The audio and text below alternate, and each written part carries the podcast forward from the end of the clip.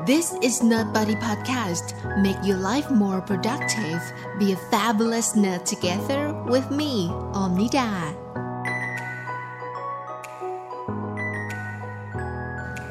สวัสดีค่ะ ต้อนรับเข้าสู่ Nerd Buddy Podcast นะคะ Podcast ที่จะทำให้เราพัฒนาไปด้วยกันในทุกๆมิติค่ะ สำหรับการพัฒนาตัวเองในวันนี้นะคะว่าในเรื่องของการศึกษาในระดับชั้นปริญญาโทนั่นเองค่ะ ซึ่งก็จะมาพูดคุยในเรื่องของปริญญาโท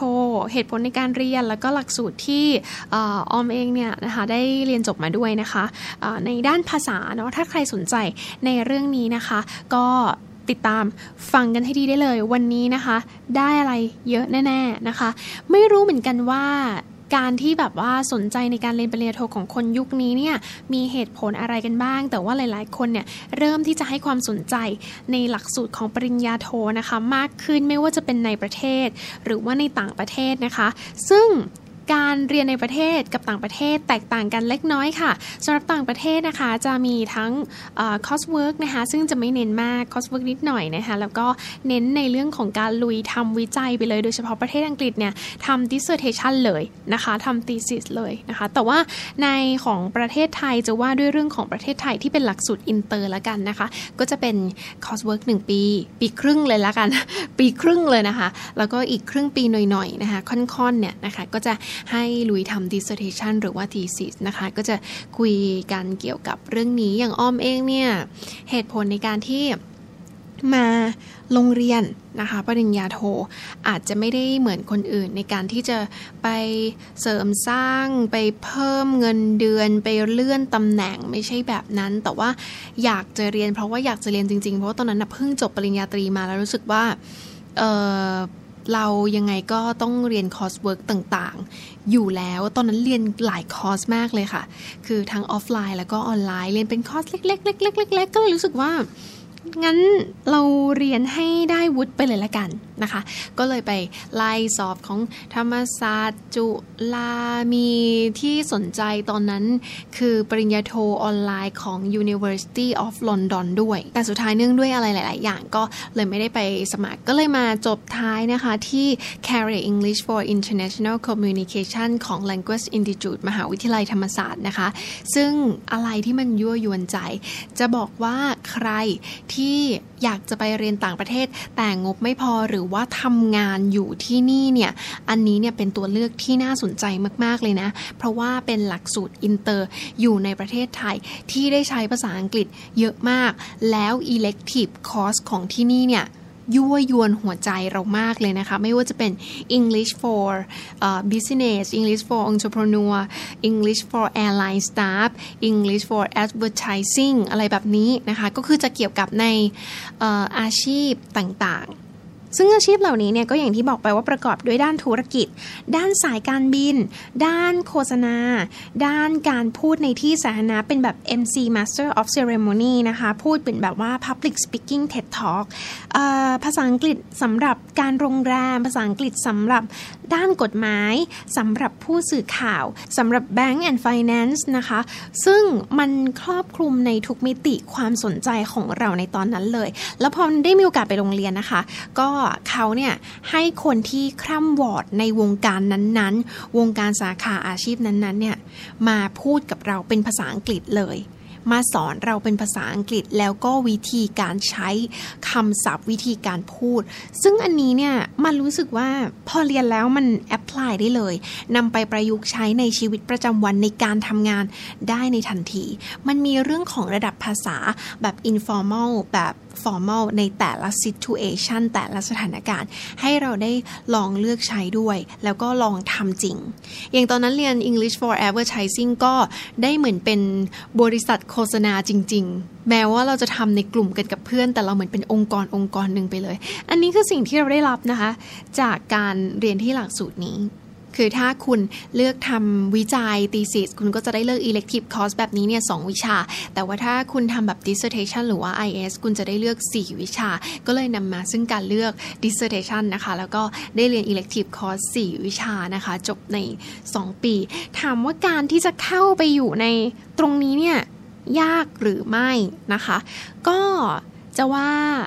ยากก็ยากสำหรับคนไม่ได้เตรียมตัว แต่ว่าถ้าคนมีพื้นฐานแล้วก็คนที่เตรียมตัวมาดีนะคะ จะบอกเลยว่าไม่ยากเลยเพราะว่า TU Get รับแค่ 550 คะแนนเท่านั้นเอง 550 คะแนนนี้เข้าไป คุณต้องเรียนปรับพื้นฐานด้วยนะ ถ้าใครไม่อยากเรียนปรับพื้นฐานตอนที่เข้าไปในครั้งแรกเนี่ย คุณจะต้องได้ TU Get 900 หรือเทียบกับ IELTS 8.5 นะคะ เท่ากับ native speaker กันไปเลยทีเดียวนะคะ ซึ่งก็ไม่ค่อยมีใครทำได้แม้กระทั่งชาวต่างชาติเองสำหรับรุ่นที่ออมสมัครไปเนี่ยนะคะ มีคนสนใจเข้าไปสอบข้อเขียนเนี่ย130คน ผ่าน 77 คนนะคะ ผ่านครึ่งหนึ่งนะคะ แล้วก็ไปคัดตรงสัมภาษณ์อีก เหลือ 60 คนนะคะ ซึ่งหลักสูตรนี้เนี่ยเขารับ 60 คน และเขาก็เคลมว่าค่าเรียนเนี่ยนะคะไม่เกิน 200,000 บาทต่อทั้งหลักสูตรหรือว่าต่อ 2 ปี สำหรับการสอบข้อเขียนนะคะ ก็จะมี listening reading essay นะคะ writing นั่นเอง ก็สำหรับ listening เนี่ยก็จะมีการเปิดวิดีโอนะคะ เจ้าหน้าที่เขาก็จะเปิดให้ฟังสองรอบ เติมคำลงไปในช่องว่าง แต่วิดีโอมันไม่ใช่ง่ายๆนะ มันก็จะมีภาษาอังกฤษสำเนียงเอเชียนสำเนียงบริทิชสำเนียงอเมริกันสำเนียงอินเดียอะไรเงี้ยแตกต่างกันไปด้วยนะคะ เพราะฉะนั้นต้องเตรียมตัวเรื่องนี้ให้ดีๆนะคะ ส่วน reading นะคะ อ่าน passage ก็ไม่ยากเท่าไหร่นะคะ ก็จะมี 2 passage อ่าน passage หนึ่งนะคะ อีกอันก็จะให้เลือกประโยคมาเติมหน้า passage ให้ได้ใจความสมบูรณ์นะคะ ส่วน essay เนี่ยนะคะถ้าจะไม่ผิดถ้าจะไม่ผิดนะ มีหัวข้อมาให้ 3 หัวข้อค่ะ ให้เลือกมาเขียน 1 หัวข้อ คือเลือกว่า ทำไมถึงเลือกสาขานี้ จบไปวางแผนทำอะไร คุณแบบว่าจะ manage ยังไงในการเรียนที่นี่นะคะ ในเรื่องของการวางแผนแล้วก็การ manage เวลาต่างๆ พอผ่านข้อเขียนแล้วเนี่ยเขาจะก็จะประกาศผลนะคะ แล้วก็เข้าไปสัมภาษณ์ ซึ่งสัมภาษณ์อะเอาจริง ๆ มันยากคำถามยากการกดดันยาก แต่ว่าด้วยความที่เขาจะตัดแค่ 10 คนเท่านั้นเองอะ นะคะ เราก็รู้สึกว่ามันไม่ต้องมันไม่น่าห่วงเท่าไหร่ แต่ถามว่าตอนนั้นยากไหม ยากเพราะว่าเขาจะมีการกดดัน ซึ่งคำตอบอะเราต้องเตรียมคำตอบที่เป็นคำตอบเติมต่อคำตอบเติมต่อหมายความว่า พอเขาถามมาแบบนี้ ไม่ใช่ว่าเราตอบแล้วจบ แต่เขาจะขยี้คำตอบเราว่าทำไมถึงทำแบบนี้ล่ะทำไมไม่ทำแบบนั้น นะคะ อย่างเช่นตอนนั้นถามว่าทำไมถึงสนใจเรียนที่นี่ ก็ตอบไปว่าอยากจะแบบว่าเพิ่ม wide wide range of vocabularies อะไรอยากจะแบบว่าเพิ่มเติมในเรื่องของคลังภาษาให้มากขึ้น คลังศัพท์ให้มากขึ้น ในเรื่องของแบบ news ในเรื่องของ uh, specific issues อะไรแบบนี้แล้วเขาก็บอกว่าทำไมถึงไม่หาอ่านในหนังสือทั่วไปมันก็มี เพราะฉะนั้นอันนี้เนี่ยนะคะ ต้องเตรียมคำตอบเติมต่อ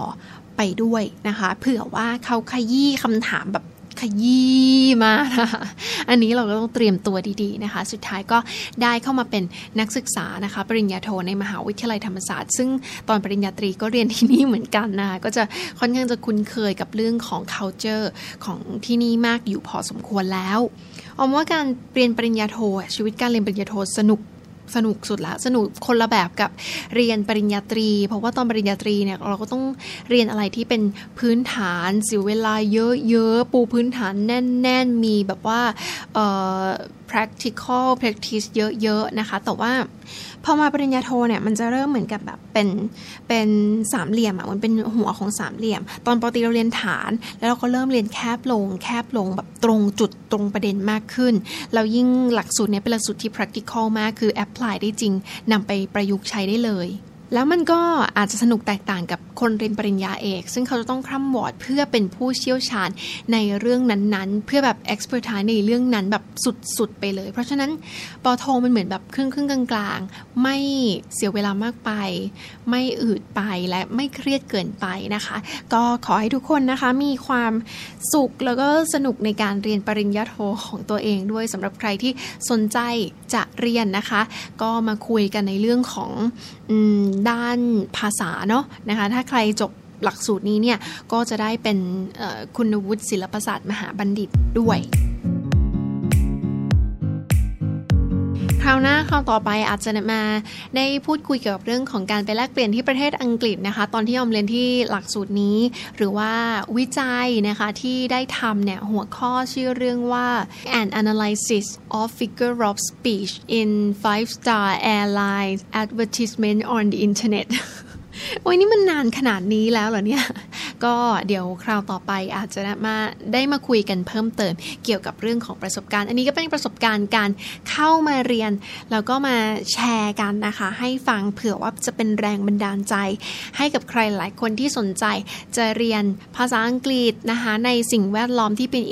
international ในประเทศไทยด้วยนะคะ ขอบคุณสำหรับการติดตาม Nerd Buddy episode นี้ค่ะ ขอบคุณค่ะ This is Nerd Buddy Podcast. Make your life more productive. Be a fabulous nerd together with me, Omnida.